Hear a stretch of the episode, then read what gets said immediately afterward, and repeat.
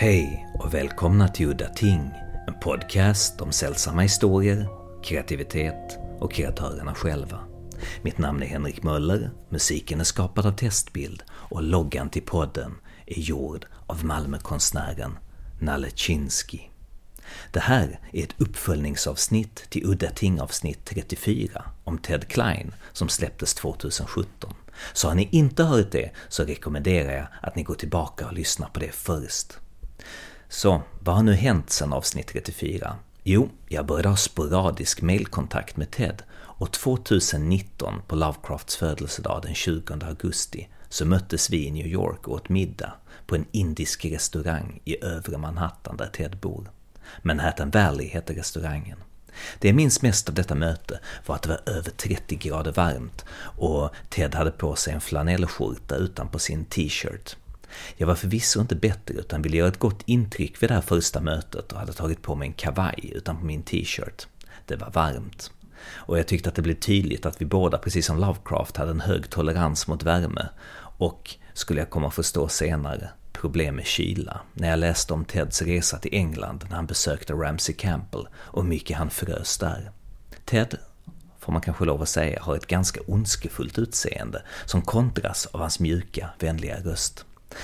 Han var då vid tillfället 72 år gammal, men i god fysisk form och knivskarpt intellekt. Det var faktiskt enda mötet jag haft med någon där jag då och då under samtalet plötsligt blev varse om hur smart han var. Alltså han var så intelligent att det faktiskt blev lite ångestframkallande. För Ted är väldigt fokuserad och lutar sig fram lyhört när man pratar. Han är perfektionist på många områden, så det är ingen man flummar med direkt. Jag kände mig hur som helst av denna anledning nödgad att dricka två öl med väldigt kort mellanrum.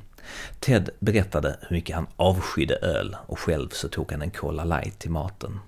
Det som förvånade mig lite var att Ted beställde in kyckling. Jag visste att han hade varit väldigt aktiv djurrättsaktivist, men hört att han fallit tillbaka och ätit kött nu på äldre dagar.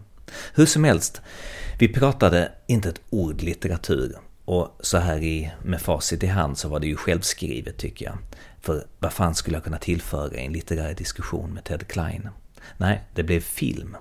Där var vi lite mer jämspelta. Ted skulle det visa sig var, eller i alla fall hade varit, en stor cineast. Och till min häpnad så hade han lyssnat på mina Udda Ting-avsnitt om Stanley Kubrick.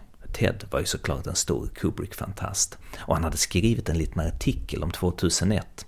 En teori.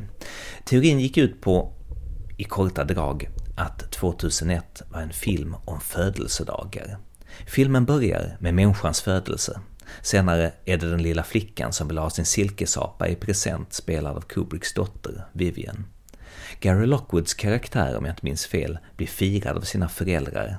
Och sist, men inte minst, har vi Keir Duleas karaktär som återföds i rymden som The Star Child. Det är intressant utifrån det perspektiv att Kubrick med 100% säkerhet hade lagt in det i filmen för att förstärka det temat, precis som han la in en massa andra återkommande saker för att skapa undermedvetna kopplingar till filmens teman. Vi pratade mycket om Kubrick, oundvikligen om Lovecraft och att Ted hade köpt ett flersidigt H.P. Lovecraft-brev till Clark Ashton Smith och att Ted samlade på autografer. Vem hade anat? Han sa att den mest värdefulla autografen han ägde var George Orwells och att han inte hade tagit fram och tittat på den sedan han köpte den för 30 år sedan.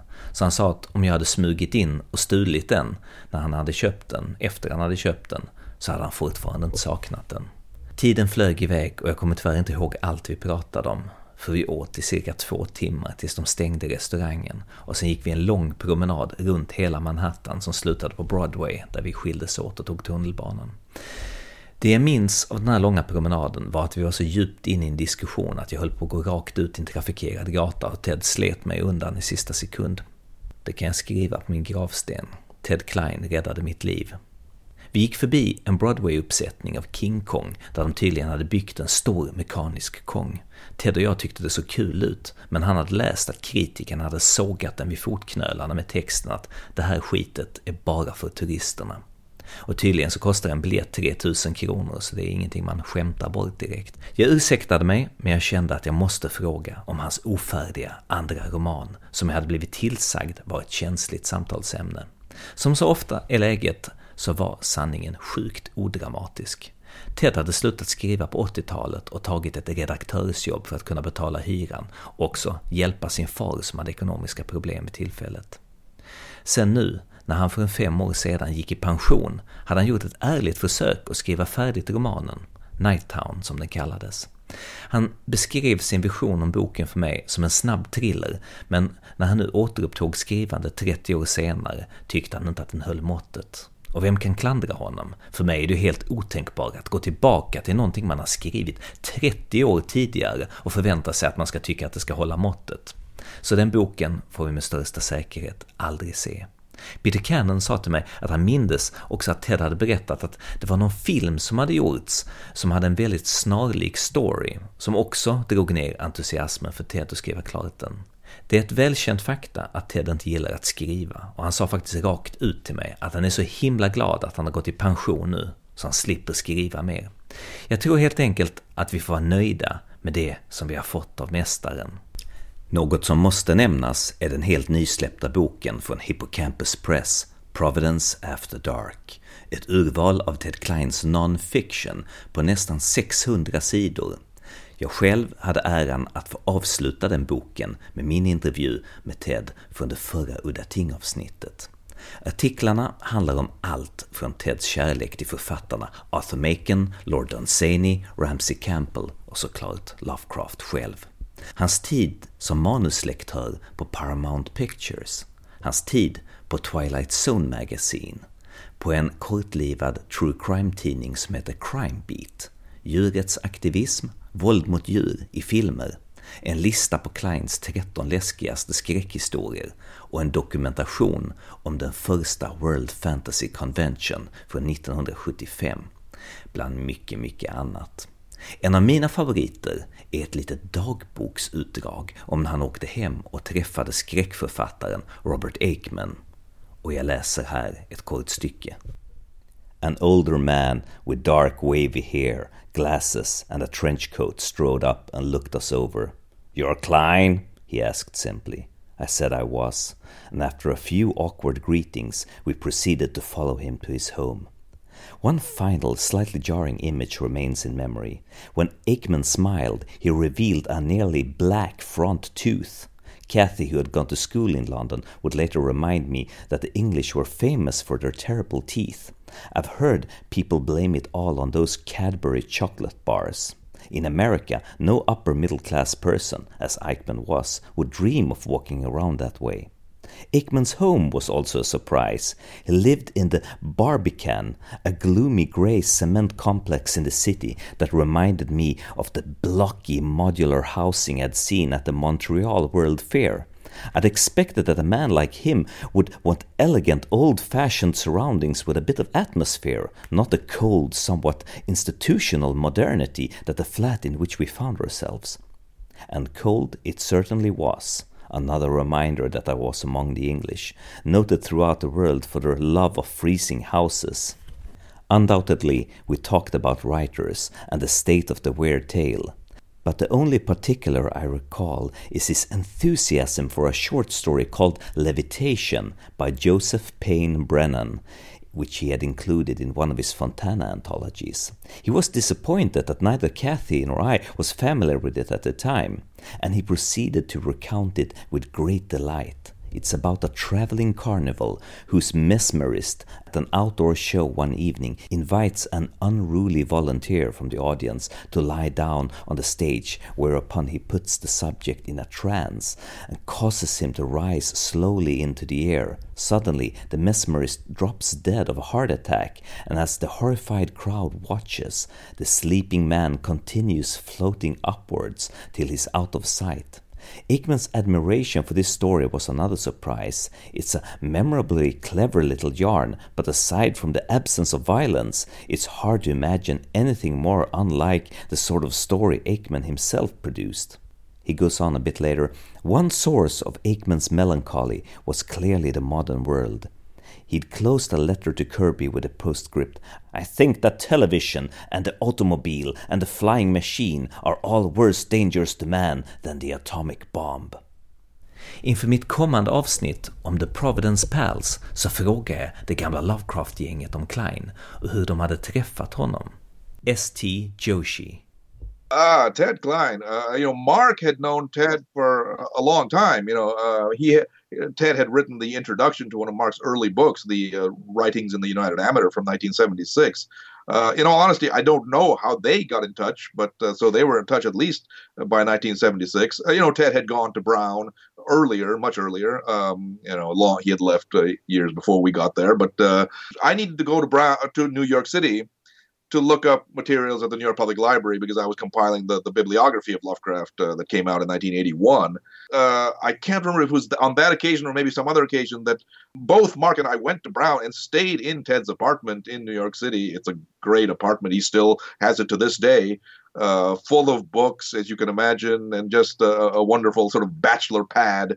Uh, we loved staying there just for a few days. Um, Ted is a great guy, very friendly, very open, and very devoted to Lovecraft. And I personally also found uh, that he was devoted to um, Lord Dunsany, whom I had come to admire greatly. Also, you know, Ted had written a, a doctoral, a, a, an honors thesis about Lovecraft and Lord Dunsany. Uh, so you know, I have I have remained friends uh, with Ted to this day, and as you know, maybe just recently we finally compiled a book of Ted's nonfiction writings that just came out uh, under the title Providence After Dark. It's a it's a project that I I had been working on with him for literally decades, and I'm glad to see it finally out. Jason Eckhardt. Mark had given me his address, and I had written him basically a fan letter telling him how much I liked uh, his story Petey which was the first story by Ted that I read. My tastes in horror tend to run to the subtle um, rather than the overt. And I thought Petey was a masterpiece of suggestion, so that it's the kind of story where the author presents you with different facts and different points of view. And at first, some of them seem unrelated and some of them seem kind of random, but gradually, as you get towards the end of the story, you realize with horror that it's all connected and and you understand exactly what's going on. I was also very impressed that it was a very intelligently written story. I appreciate good writing, and and Ted is certainly an excellent writer.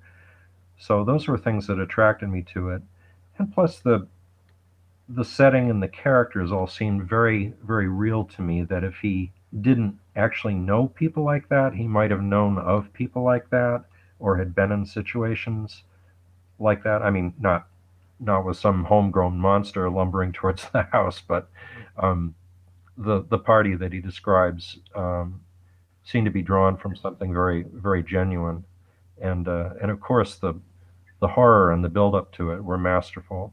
So I was I was really bowled over. Yeah, it, it's kind of a shame that that's not mentioned or as anthologized as much as say events at Poroth Farm or Children of the Kingdom. Also great stories but I thought Petey was just a very, very, very strong story. And first thing I read by Ted. I mean, as with first reading of Lovecraft, I was just flabbergasted. So getting to meet Ted face to face was a real treat. Also, uh, a real gentleman, very um, dynamic personality. When he would talk with you, you would you would really feel that he was listening to you and that he was digesting what you were saying and and then he would give you very cogent answers and, and good sense of humor too, which of course is important. Just a great soul, really. You know, people bewail the fact that he, he never goes to conventions or things, and, and I think he's somebody who just really enjoys the work of writing and that the celebrity is not is not so important to him. Peter Cannon. Yeah, well, Ted's a tremendous film buff, and what I didn't know is that for years he wrote uh, essentially reviews for a for a science fiction film magazine, and they're reviews mostly of reference books. Uh, you know, you know, fairly esoteric stuff about you know B horror movies, and yeah, yeah, you know, it's all a lot of fun. But clear, clearly, this you know is a, is a great uh, love of his. I mean, you know, Ted sort of like Lovecraft, I, I think, has you know these multiple interests, and, and which he knows uh, a great deal and can hold forth you know, very entertainingly if you get him going on the the scope of his interests is much larger than you know a lot of people would would would think, and that he he, know, he, he knows so much about uh, a lot of different topics. I mean, you know, there are a couple of pieces on animal rights in the Providence After Dark, but they, they re- all relate to you know film and how uh, animals have been treated on the screen. But I think there's probably much more that uh, he's maybe written about that's not on this subject, that's not included here. Where I realize that this is not by any means a complete collection of his nonfiction. It's it's selected. For example, he has excerpts from his uh, introductions to each issue of the Twilight Zone magazine. You know, these reviews he wrote, I, I think they spanned, you know, I, I, don't know, eight years or so. You're getting only a, a sample of, of, of, the whole. It could be a project for some Klein scholar in the, in the future. You know Thomas Monteleone is? There was a period when um, you know he knew he knew Ted pretty well, and they were friends. Ted has said that at a certain point they just lost touch. Well, anyway, I, I run into Tom in the Providence train station. You're a friend of Ted Klein's, right? And oh, yes, yes. Well, you know, what's happened to him?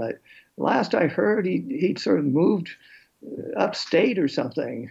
And I said, no, no, no. He's he's still living in Manhattan. He has his place, uh, you know, in the country, and he goes to weekends. And it was clear that Tom, it was clear, you know, clearly out of touch. You know, Ted has become this kind of myth or legend. Well, it, anyway, that, then my train was called, and that was the end of our conversation. Well, I, I relayed this to Ted in, a, in, an email saying, you know, Tom Monteleone thinks you, you, you're a hermit upstate. And his reply was something like, "Oh, you know, let let let let the myth, the myth you know, survive or, or something." I, I, think at some level he you know he's pleased to kind of cult, cultivate this this this image yeah, I mean, he's basically a very sociable guy. Guy, and I, I, I think part of the problem has been that he, he he hesitates to go to social situations where, you know, there are people within the field who are going to say, you know, how are you coming on that second novel, or or you know, when are we going to see some more, you know, Klein fiction or something? I I I, I think that is a good part of the reason why he's been less sociable of late, or at least avoids you know the horror Lovecraft uh, community. We can talk about Ted for, for, for, for hours. I mean, but but maybe I need to plan for my Ted Klein memoir. I don't know.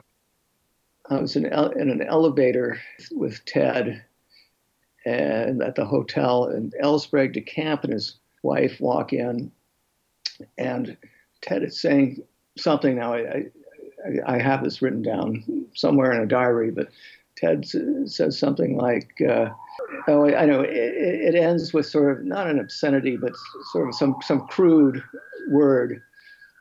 And L. Sprague de Camp's wife, you know, hears this. She has a sour expression on her face. She says, "What? What does blank mean?" I mean, she, she's clearly offended. And Ted turns to her and says, in this very agreeable way, "I think it means something like screwed."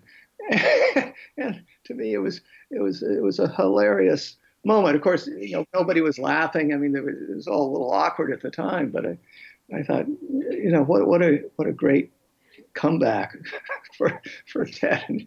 Robert M. Price. Once I remember I was nearly out the door, uh, and uh, suddenly the phone rang, and out of the blue it was Ted Klein, and uh, he was telling me I, am not sure why, uh, but he, uh, I guess he thought I'd want to know, which I did, uh, that he was working on this huge novel, The Ceremonies, but that it was months late. And I forget what else we talked about, but uh, I was glad to read it uh, at the time. And uh, he i just thought he was so terrific and still do and why did he have so much trouble writing? Uh, because he, he, I think he was at work on a, another major book that he simply never finished, and I, I don't think he's. I, I got publish or reprint a couple of short tales of his that appeared in very small magazines, uh, and uh, I think in a camera trade magazine, and uh, and I thought that was a great privilege. But he was personally a, a wonderful guy, and uh, I remember uh, we were we had him uh, to a meal once in New York, and he read, I think, my review of Ghost Story, the movie based on Peter Straub and uh, his novel, and I, I commented that I thought the movie, which I'd seen many times and still watch every Christmas Eve, was much better than the book. And uh, Ted said, I think you're the only one who thinks that. And uh, I've, I've often had that reaction where there are movies that other people think are as ST would say, absolute dreck. But uh, I uh, heartily disagree. I don't even bother reading movie reviews because I think they're most of the time wrong. Um, but uh, that was interesting uh, to uh, hear. Uh, once on another occasion, Peter said he, he knew Ted very well and um, still does, I assume.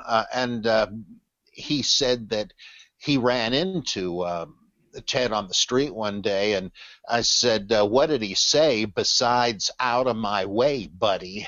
Uh, and uh, of course, he'd never say that, but uh, I wanted to get a cheap joke in. Uh, and um, he, I haven't really heard. I think he did. A, he edited a true crime magazine, which surprised me very much. And I thought, what's he doing with this when he could be uh, working on serious stuff? But I don't know if he's done anything in the last decade or two. I don't remember hearing about it, and it's a shame because he's so brilliant. I förra avsnittet om Klein så läste min vän Patrik Karlsson Kleins svar på mina frågor. och det var ingen lätt uppgift, även för någon med så bra kunskaper i engelska språket som Patrik. Klein själv var inte heller riktigt nöjd, så jag tänkte att jag skulle köra en repris på den intervjun, men den här gången så har jag alltså amerikanen Chris Lackey som har The H.P. Lovecraft Literary Podcast. And as I said last time around, the voice of Ted Klein in this interview is not Ted Klein, but Chris Lackey from the H.P. Lovecraft Literary Podcast. Do you remember when you first got interested in horror and weird fiction? Well, I guess my introduction was pretty typical. As a schoolboy in the late 1950s, I was fascinated by lurid horror comics, monster magazines, and various old horror movies that would show up on TV. Or rather, I should say, I was fascinated by these things during the daylight hours. I couldn't get enough of them. But at bedtime, uh, like a remorseful addict, I'd regret it and I would terrify myself with fantasies, your standard childhood fantasies of monsters slipping into my room so that every sound, every shadow became a source of fear. At which point I would tell my father or mother to come in and comfort me. Looking back, it doesn't take a psychoanalyst to see a pattern there, one with fairly obvious payoff. Stuff my head with images of monsters by day, scare myself at night, and thereby elicit parental reassurance. Do you remember your initial reaction to Lovecraft and Clark Ashton Smith stories, and what first struck you about these two authors? I didn't discover Smith till later, uh, and I've never quite warmed to his ornate style, but Lovecraft, when I first came across him in anthologies at my neighborhood library, conveyed something new to me, call it, as he did, cosmic terror. And his stories held a particular power because to a youthful reader they seemed almost real, thanks to his detailed, convincing sense of place.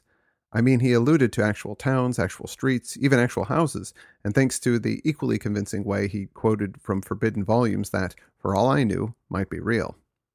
At what point did you start writing your own fiction? I remember elementary school attempts at science fiction. One story I wrote, intended, I should add, to be humorous, was a nightmarishly overpopulated future society where people are crowded together like New York Eve revelers in Times Square. At the end of the story, the hero manages to purchase the home of his dreams, which we discover once served as an outhouse. Were your first stories horror stories? I don't think I wrote anything that could be described as horror until after I'd been reading that genre for years. And when I did, I was basically just trying to imitate writers I admired, Lovecraft among them. Till that time, my stories were, as I say, attempts at science fiction, in part, I think, because science fiction just seemed easier and more fun. I recall writing at least one mainstream story, but it was harder, and I probably find that just as true today. Do you know how your ideas materialize? Do you have just a seed of a story when you start writing, or do you just sit down with a blank mind and start to write? I keep a lot of notes, I mean, voluminous notebooks of ideas, images, phrases, quotes, all of which might be capable of providing inspiration. But as far as where the ideas come from, well, they simply emerge. Isn't that what our brains are for? Do you do a lot of rewrites? Lots and lots. And even today, when I get my hands on something I wrote long ago, I can't resist trying to improve it. I recently revised, albeit slightly, two of the novelettes from Dark Gods, Black Man with a Horn and Children of the Kingdom, and made substantial corrections to the ceremonies, which badly needed them. Your stories are so brilliantly constructed with such precision. Do you have a technique, a way of mapping out the story? That's kind of you, thanks. I do worry a lot about trying to make events seem at least somewhat logical, ordering them in some effective dramatic fashion, and in general trying to disguise the fact that almost everything I'm describing, when you come right down to it, is pretty preposterous. My three favorite stories of yours are The Events at Poroth Farm, Children of the Kingdom, and Black Man with a Horn. Do you have any anecdotes on how these stories came to be? Very briefly, Poroth was inspired this is probably obvious, by an actual summer I spent on a farm in rural New Jersey. It belonged to friends from the city who, in some respects, were the inspiration for the farm couple in the story. Children in Black Man were attempts to set supernatural horror in my own Manhattan neighborhood. It's one way of making the world a bit more interesting.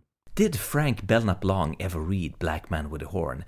Because I've heard that it was based on him, and if so, do you know what he thought of it? No, Frank never did read it. I knew him, a somewhat sad, frail little man, soft old man's voice, slightly crazy wheelchair bound wife, squalid apartment, and I doubt he'd have seen very much of himself in the story's narrator. In truth, there's not much resemblance, but I wouldn't have wanted to risk the possibility of hurting his feelings. Do you remember when and how you first met Frank Belknap Long? Kirby McCauley, who was later to represent Stephen King, Peter Straub, and George R. R. Martin, among others, but who was then a struggling young agent specializing in horror fiction while working out of a basement apartment in St. Paul, Minnesota. Visited New York with an eye for moving here. Kirby had been Frank's agent for several years and, through the mail, had offered to represent me as well. In those days, he had as clients a number of elderly writers from Weird Tales and other legendary pulps. Since at that time I'd had, I think, exactly one story that appeared in print, the first version of Poroth, as it happens, in a lowly fanzine, I was thrilled. I joined Kirby and Frank for lunch at a Spanish restaurant, El Quixote, uh, near Frank's apartment. I remember being a tad disappointed in Frank. He was already, I guess you'd say, in his dotage. I know that you, for good reasons, don't like Dario Argento's Trauma. It's his first bad film and the start of his downfall after a long line of great films. Oi, so I have the honor of having written Argento's first bad film. Well, I can't argue with that. You asked me earlier about the construction of my stories, and that's somewhat relevant. I was brought in uh, through Kirby, bless him, to write the script based on, if memory serves, a 12 page or maybe 16 page untitled treatment by Argento and one or two associates. It seemed to me excessively, at times even ludicrously, violent and somewhat incoherent. Like, for no particular reason, a young boy character ended up hanged. I saw my task in part as trying to make the story a bit more logical and believable, but also to add, if I could, some notions here and there that struck me as unnerving. I had seen three or four of Argento's films and had been quite riveted by them, especially Suspiria. His English, I found, when I met him, was somewhat limited. That was another reason I'd been hired, as this was to be his first full length American feature. But he was an eccentric, colorful character, and I felt fortunate to be working with him. We spent a couple of days in Pittsburgh together, looking over possible locations. It's an area, of course, where George Romero had shot his zombie films and where Jonathan Demme had shot The Silence of the Lambs. I remember, while there, being somewhat uneasy as I also as I was also at the time editing monthly crime magazine and had concealed from the staff where I was going. Later, I gather, Argento considered filming in New Orleans.